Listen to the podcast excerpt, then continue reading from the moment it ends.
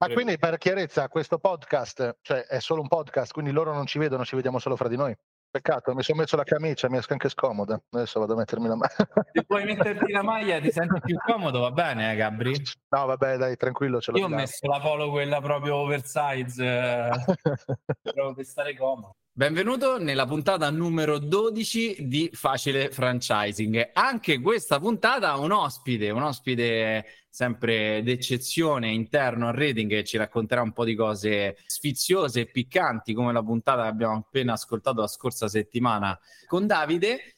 E eh, l'ospite di oggi è Gabriele, poi si presenterà e ci racconterà anche un po' di lui.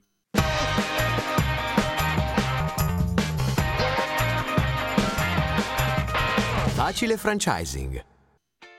Di cosa parliamo oggi? Cosa vi propongo oggi, come direbbe uno youtuber che mi piace tanto, Aldo? Eh, cosa vi propongo oggi? Parliamo di vendita.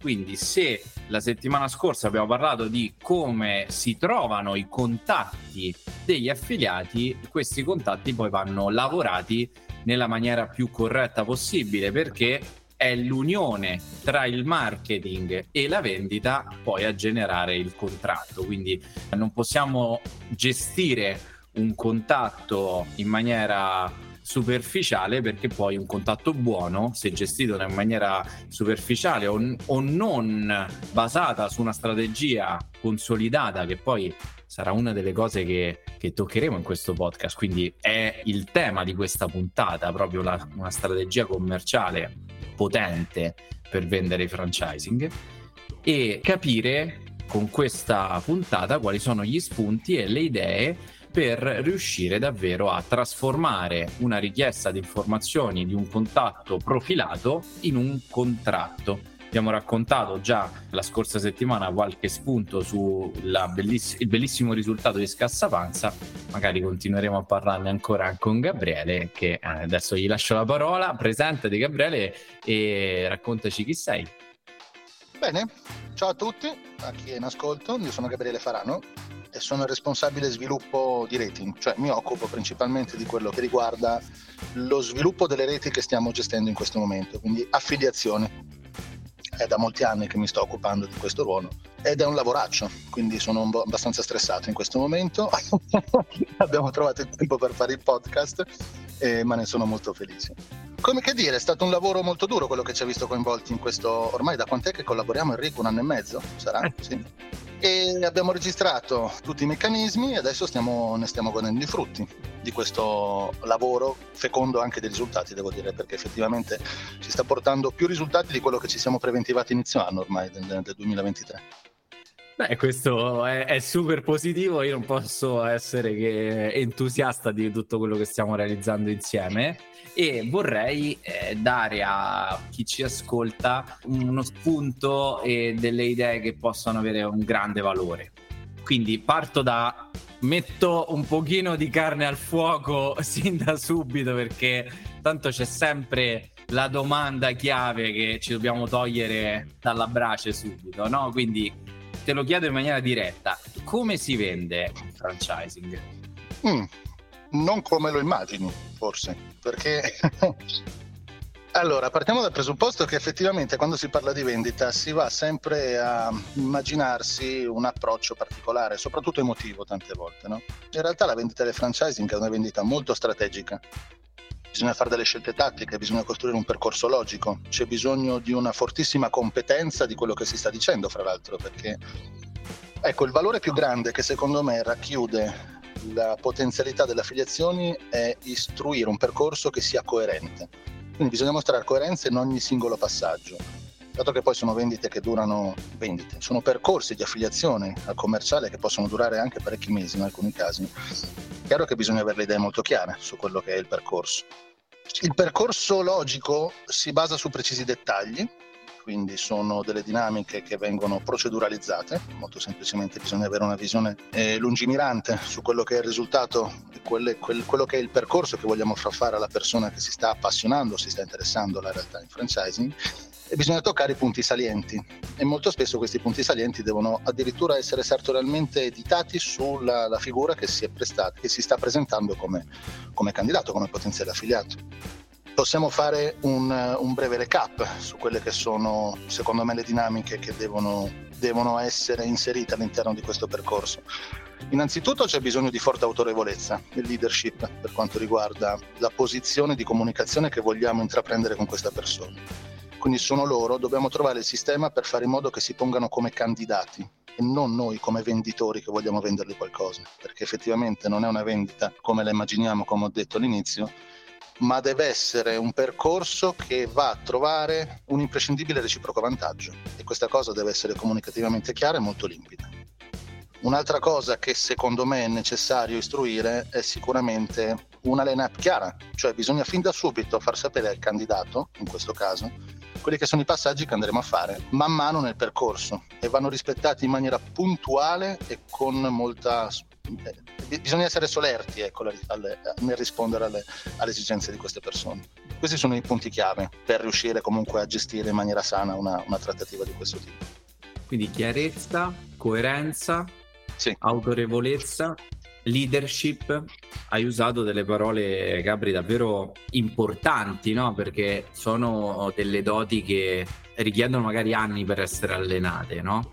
Quindi in questo, in questo caso, immaginando che chi ci ascolta o ha una piccola rete o magari è la prima volta che si approccia all'idea del franchising, quale potrebbe essere un po' la strategia migliore per mettere in campo una, una, tattica, una trasmissione, una comunicazione che riesca a trasmettere tutti eh, questi valori, no? Cioè come faccio a trasmettere coerenza? Come faccio a trasmettere leadership? Cioè, per ogni punto che tu hai detto, eh, la domanda che mi viene in mente, poi magari spero sia anche la domanda che hai tu come ascoltatore, mi viene in mente proprio ma come?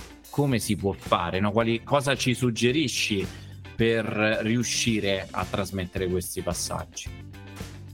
Ok, proviamo a rispondere perché è una domanda molto complessa.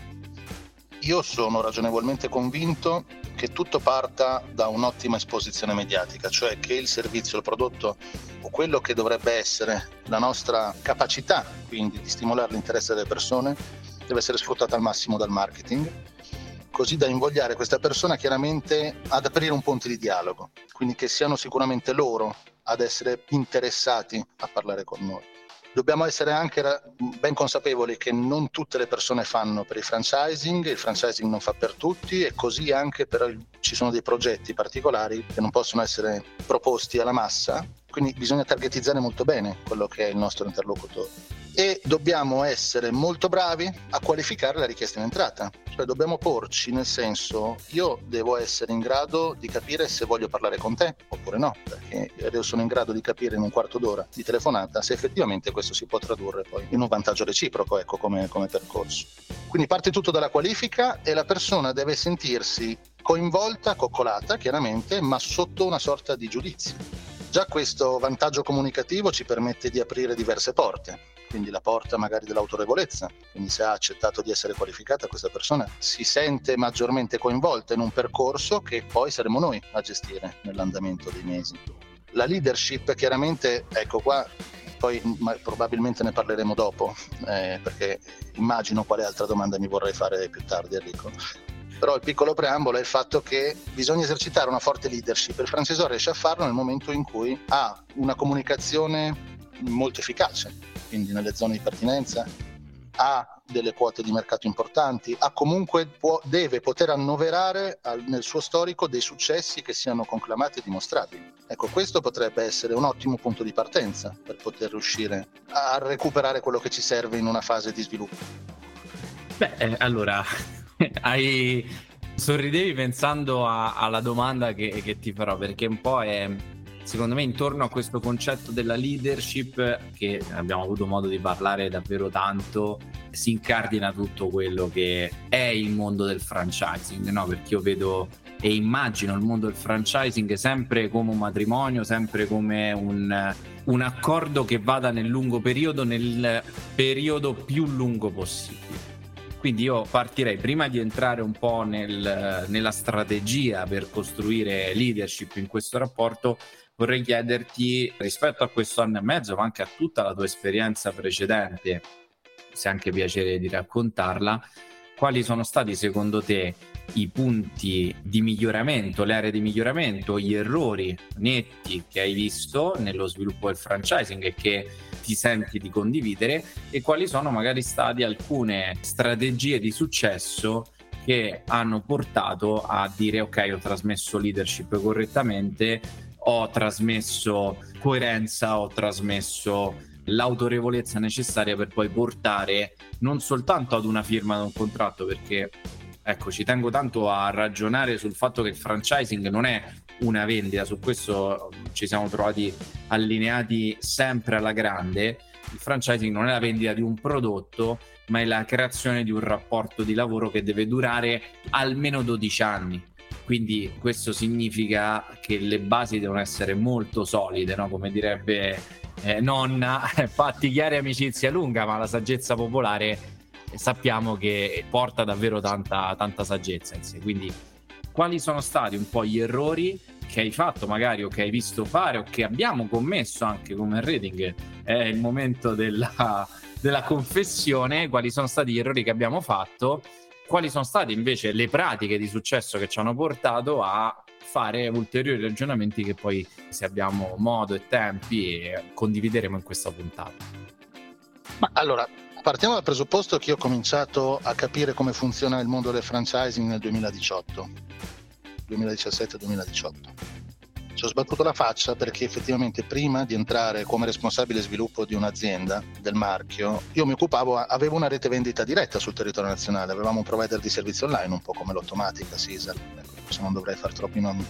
Quindi avevo in testa un software che era quello della vendita diretta la più grande difficoltà che ho trovato, sbattendoci la faccia più riprese, è stata proprio il disinstallare questo software, cioè le classiche metodologie di approccio, coinvolgimento e manipolazione dell'interlocutore non potevano essere utilizzate, perché poi ti rendi conto che lo sviluppo di questa trattativa è così lungo, essere, devi sovraspendere le aspettative della persona in termini positivi, mai creare false aspettative, sovraspenderle in termini di aspettative significa generare un continuo entusiasmo appuntamento dopo appuntamento che lo porti chiaramente ad una firma naturale dell'accordo, quindi non è strappare la firma, ma è coinvolgerlo tal punto che sia lui poi a chiederti dove devo firmare che voglio partire il prima possibile. E questa, questo percorso gode di leggi proprie. Poi io ci vedo dei vantaggi che sono una volta capiti, appresi, studiati, applicati, ci vedo dei, dei vantaggi che sono innegabili. Innanzitutto è una procedura, cioè nel senso a differenza di un venditore che magari ha una qualità, è il carisma, ha delle qualità di vendita, quindi studia un approccio per riuscire a portare a casa il risultato. E in questo caso non è che è tanto la qualità, il talento della persona, ma è tanto quanto in realtà capire e applicare un metodo che è proceduralizzato, perché è una vendita logica alla fine dei conti, che gode di leggi fisiche quasi, una scienza esatta, che è una struttura che può essere scritta nero su bianco e può essere applicata.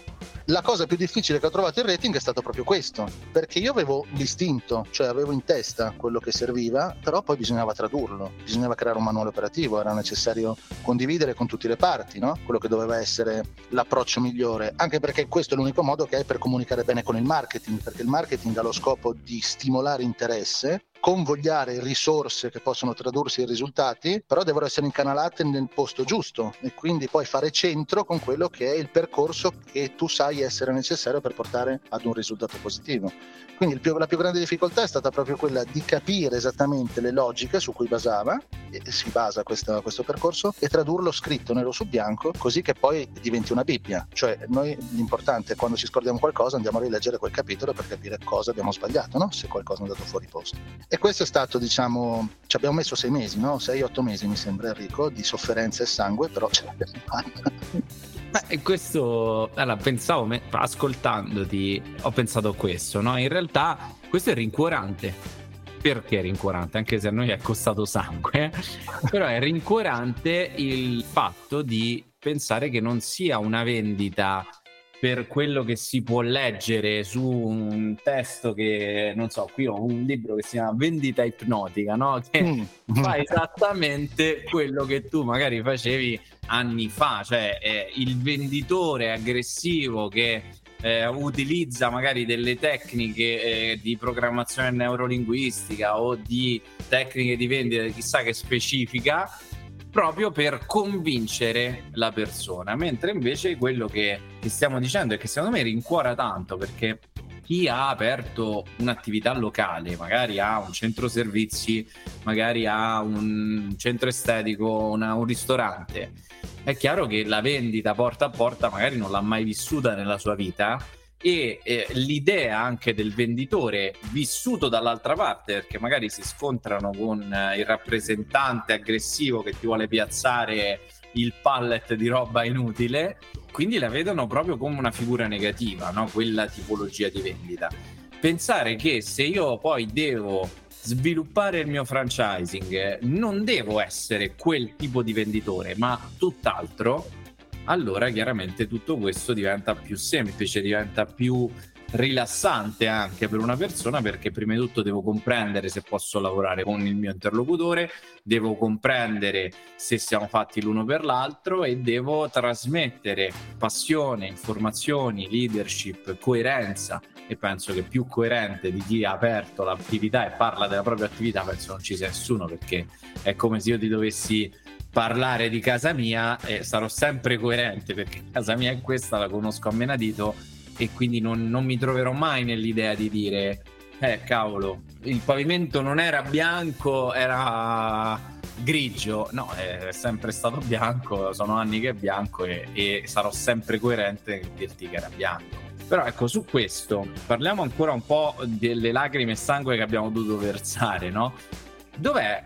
Quali sono stati, no? Forse qual è stato il problema più grande che ci siamo scontrati ne, ehm, nel gestire noi i contatti che arrivavano e che magari chiedevano informazioni per un brand, no? Quale potrebbe essere, cioè quali sono stati un po' i problemi che abbiamo eh, lavorato e gestito in questi, in questi anni, in questo anno e mezzo, e quale secondo te è un po' l'elefante nella stanza, qual è il problema più grande che oggi c'è nel dare lo sviluppo non al rating per carità, anche al rating, ma a qualsiasi esperto esterno di franchising.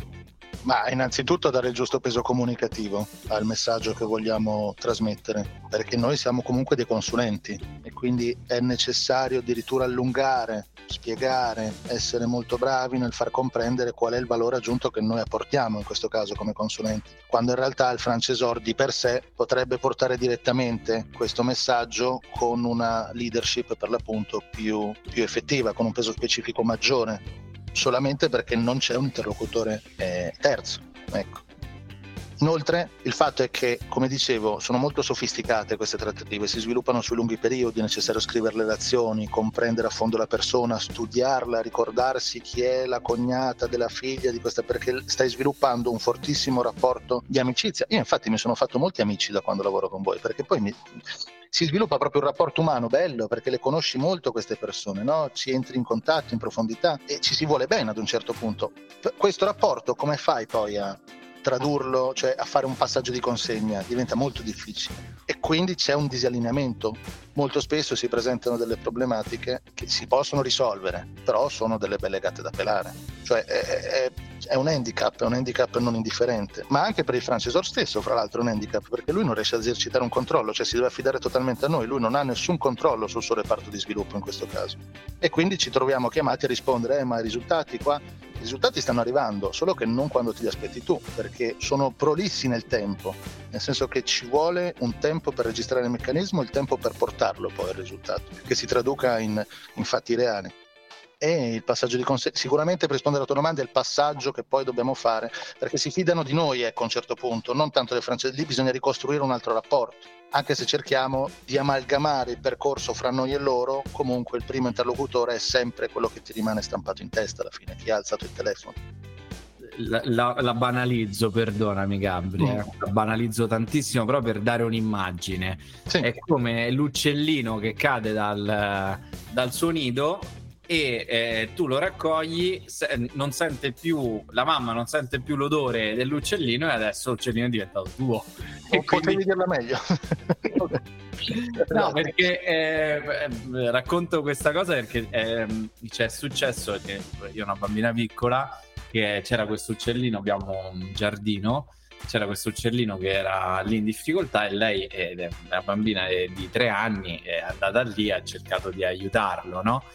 E allora adesso dobbiamo gestire questo uccellino perché la mamma passa, cioè la mamma ho capito dove sta il nido, però niente, lo, è come se non c'è più quella, quel rapporto, no? Perché lei l'ha preso, l'ha, l'ha, tirato su, ce l'ha portato e noi gli abbiamo detto no, non era da prendere, no, riprendere la mano.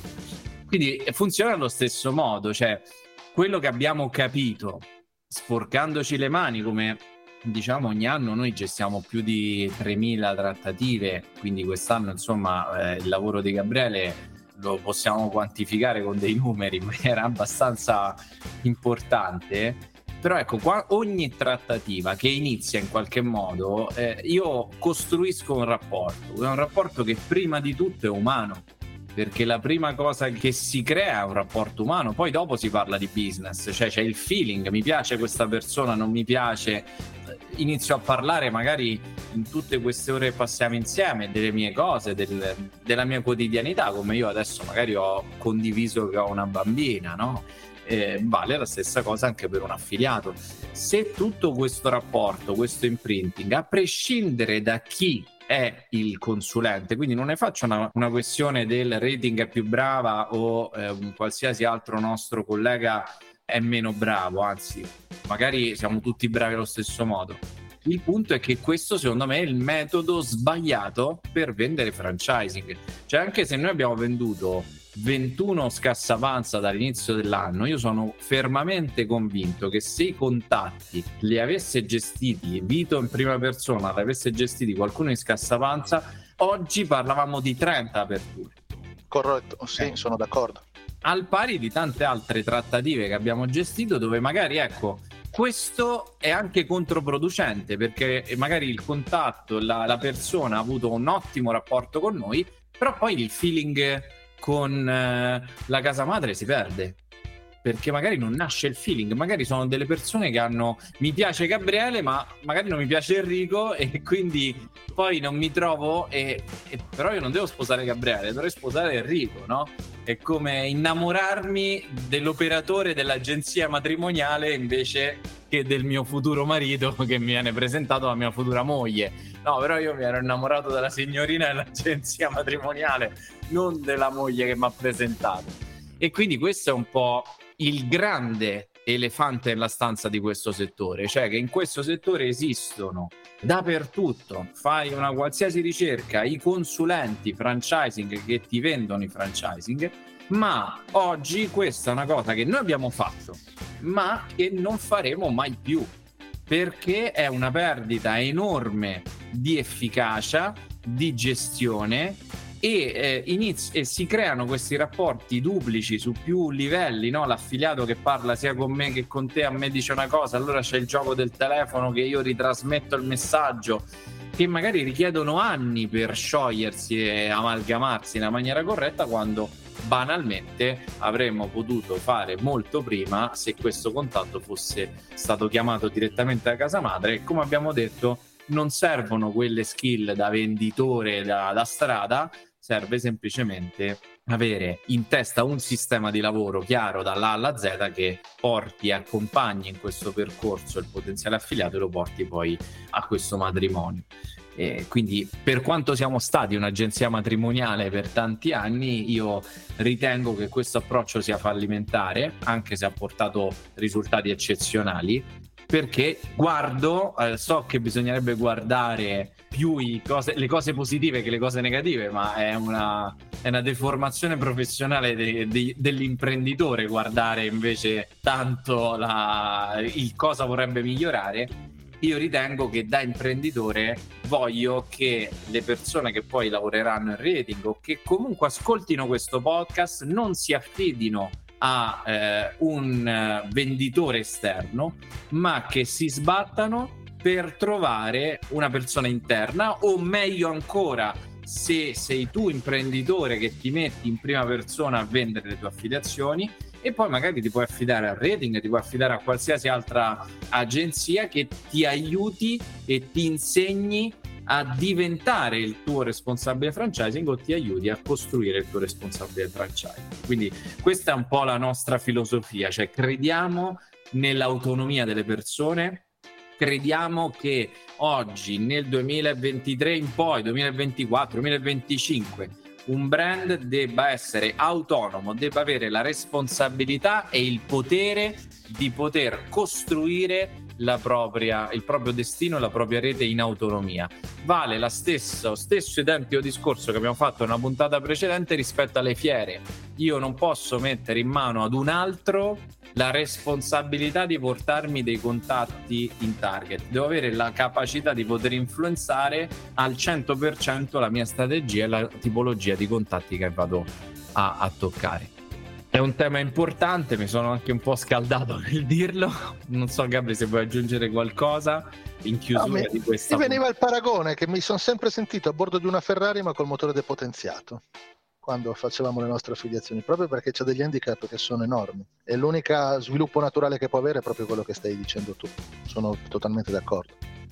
Grazie, Gabri. Sì, è un progetto che eh, che chiaramente nei prossimi mesi prenderà sempre più corpo perché abbiamo fatto proprio un cambio radicale del modello di business di rating, quindi lasciamo ai nostri colleghi il vecchio modello, quello della vendita in outsourcing, noi passiamo al futuro che è quello di costruire insieme al brand e al franchising un reparto interno, questo io ritengo fermamente sia il futuro. Quindi se non sei d'accordo o se sei d'accordo e vuoi fare qualche domanda, se hai piacere di condividere magari anche la tua esperienza, ti aspettiamo sul gruppo rating dove eh, puoi porre le tue domande, puoi eh, interagire anche con eh, tutti i colleghi che stanno facendo questo percorso di sviluppo di franchising tutti insieme in questo, questa piccola community che stiamo costruendo e ti aspetto venerdì prossimo con una nuova puntata sempre su Facile Franchising. Ciao!